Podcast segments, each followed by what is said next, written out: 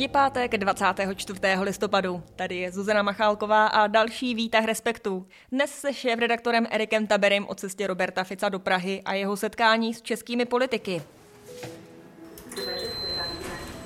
Výtah respektu? Dnešní Výtah respektu. Nejdřív ale souhrn zpráv. Začalo čtyřdenní příměří mezi Izraelem a Hamásem. Je to tedy začátek výměny rukojmích, které Hamás 7. října unesl z Izraele do pásma Gazy a palestinských vězňů, které chce zase Hamás. Připomeňme, že součástí té dohody je to, že Izrael právě na čtyři dny přeruší boje, no a Hamás za to pustí 50 unesených lidí. Za to pak dostane 150 palestinských vězňů. Za každých 10 dalších propuštěných pak Izrael slíbil jeden den příměří navíc. No a teď k pardubické kauze. Obviněný exprimátor Martin Charvát se vzdal všech svých funkcí.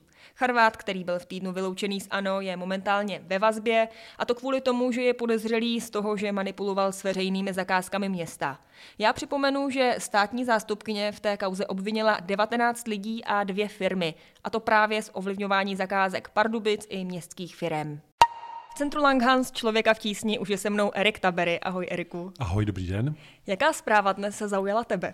Mě asi zaujalo, že Miroslav Kalousek naznačil na sociálních sítích, že by chtěl kandidovat do Evropského parlamentu. Já jsem si říkal, kdy ho ten půst už začne trápit, tak, tak je to tu teď. Ale samozřejmě otázka za koho. Protože si nejsem jistý, jestli to bude mít tak jednoduché se vrátit jako za TOP 09 do té společné kandidátky spolu. A co typuješ? Ke komu by se mohl přidat? No vlastně on zase tak moc potom těch alternativ nemá, takže bych řekl, že buď to přemluví nějakým způsobem spolu, a nebo to bude třeba stan, nebo někdo takový. Ale spíš mě to překvapilo. No nebo nebude to mít tak snadné. Tak uvidíme. No a teď už pojďme na téma dne.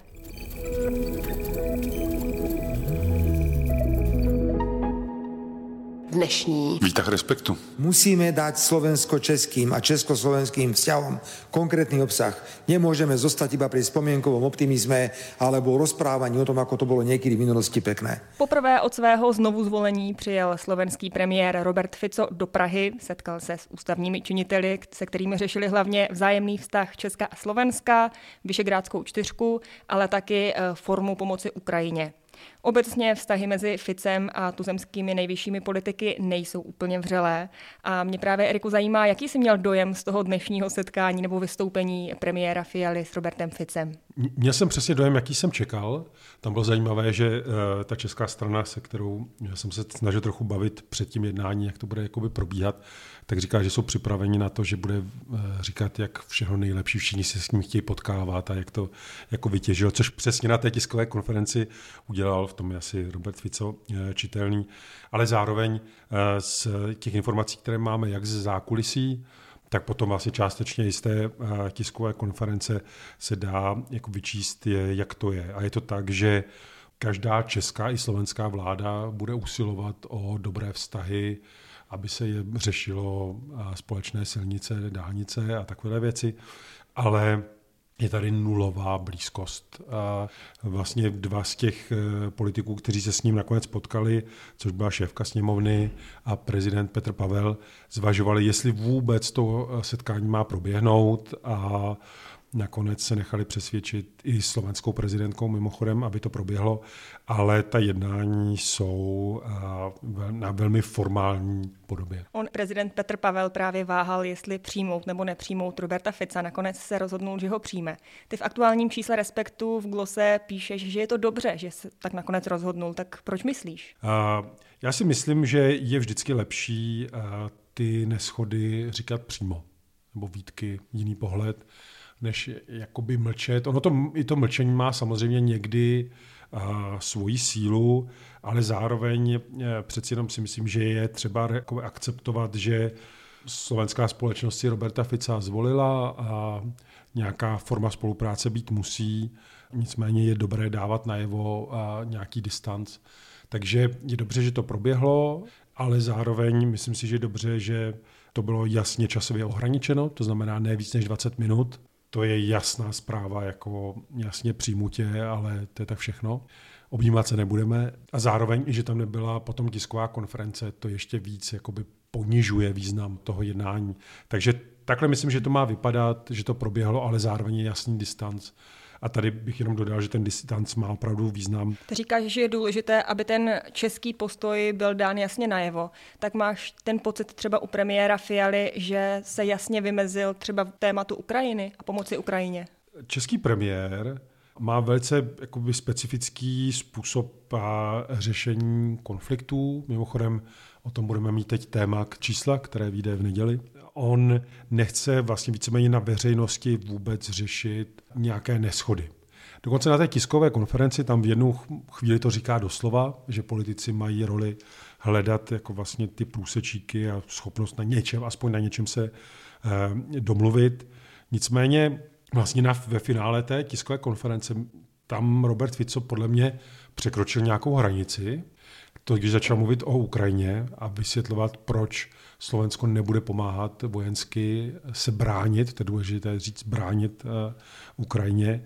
A vlastně tam říkal, že mají informace, že to nemá smysl a všecko a tak dále. A i když ta otázka původně nebyla směřována na českého premiéra, tak on si potom to slovo vzal, protože tam, kdyby mlčel, tak by to bylo tak absurdní. Takže vlastně i řekl, že to samozřejmě smysl má a že ty informace oni mají naopak, že, to, že je třeba pomáhat Ukrajině v té obraně. Takže tam najednou byl ten jasný střed a, a rozdíl v těch koncepcích těch dvou politiků. Jenom to naznačuje to, že jasně budou se potkávat dál, budou společná jednání vlád, ale budou velice formální. Ty vztahy na nějaké blížší úrovni jako evidentně nejsou, nejsou možné. K tomu se ještě dostaneme, ale on, premiér Fiala, řekl, že ten postoj Roberta Fica a vůbec teď tedy Slovenska k pomoci Ukrajině musí respektovat. Mě zajímá to slovo musí. Opravdu musí? Musí.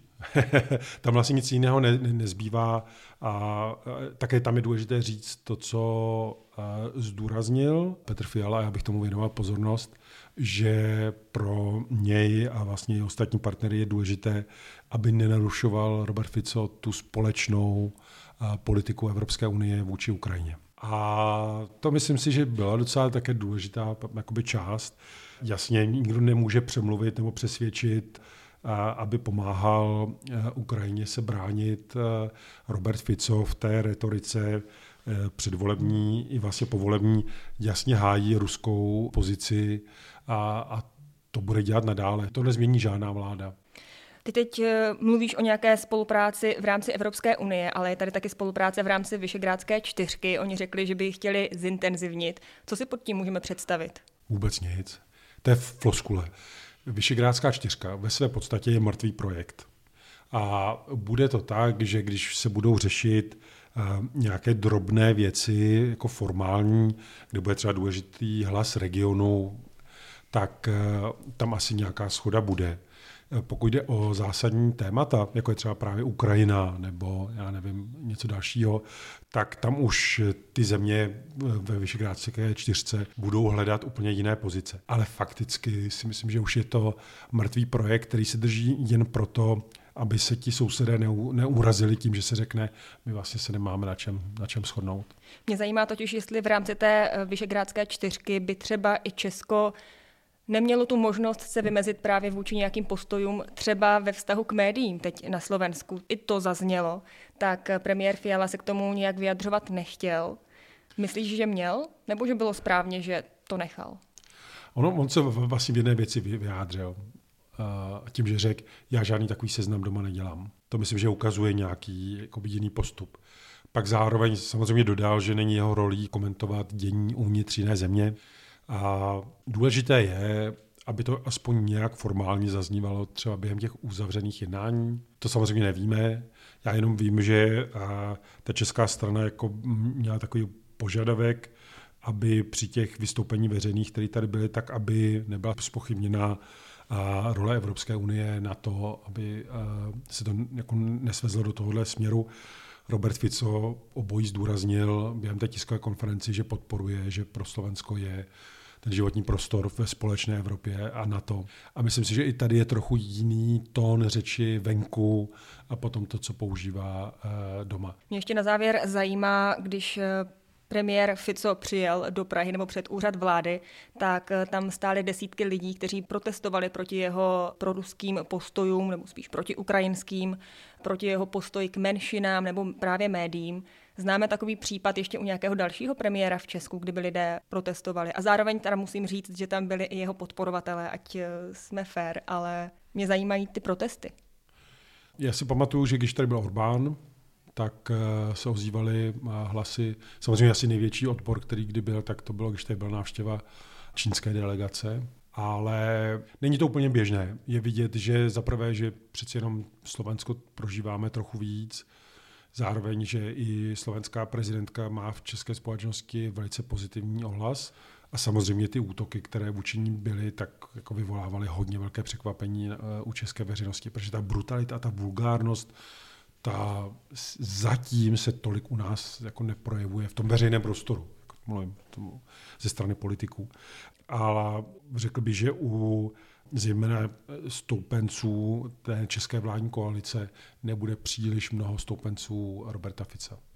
Eriku, já ti moc děkuji za výtah toho nejdůležitějšího z návštěvy Roberta Fica v Praze.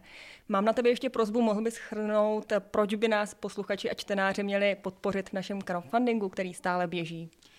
Protože by nás to moc potěšilo, protože by nám to hlavně moc pomohlo. Ten crowdfunding se blíží do svého finiše. My jsme tak počítali, když to dosavadní tempo, že asi tu cílovou částku nedáme, ale třeba, třeba teď někdo poslouchá, kdo nás teď zachrání a vrne se do toho, ale tam je třeba zdůraznit, že znova, že vlastně všechny ty peníze, které se tam vyberou, tak my využijeme čistě na rozvoj respektu, to nejde nikam, nikam jinam, ne, nemíří to do žádné kapsy, nebo že by se to ztratilo v nějakých výdajích na nedůležité projekty. Takže opravdu tady vlastně kdokoliv, kdo se do toho crowdfundingu zapojí, tak eh, podpoří nejenom asi tu přechodnou část, kterou teď vlastně pořád zažíváme. Takže tohle všechno by nám jako samozřejmě pomohlo, ulehčilo, eh, kdyby se ten crowdfunding podařilo dotáhnout až do konce. Ale zároveň si říct už teď jako obrovské, obrovské a ještě jednou obrovské díky všem, kteří se do toho eh, zapojili a dělá nám to velkou radost a moc nám to pomáhá. Tak moc děkuju. Také děkuji, nashledanou. A já mám ještě jedno doporučení na víkendové čtení. Respekt má totiž nový speciál o bydlení. Je v něm 23 textů, mimo jiné o tom, jak udělat bydlení v Česku dostupnějším. Je to taky o městských stavbách ze dřeva, nebo o tom, že domov začíná v hlavě. Výtah. Jo. Výtah respektu. Co ještě jinýho? Dnešní. Výtah respektu. No a tady páteční výtah Respektu končí. Moc děkujeme, že nás posloucháte. Já se na vás budu těšit zase v pondělí v pět odpoledne na webu i podcastových aplikacích. Tak si užijte víkend.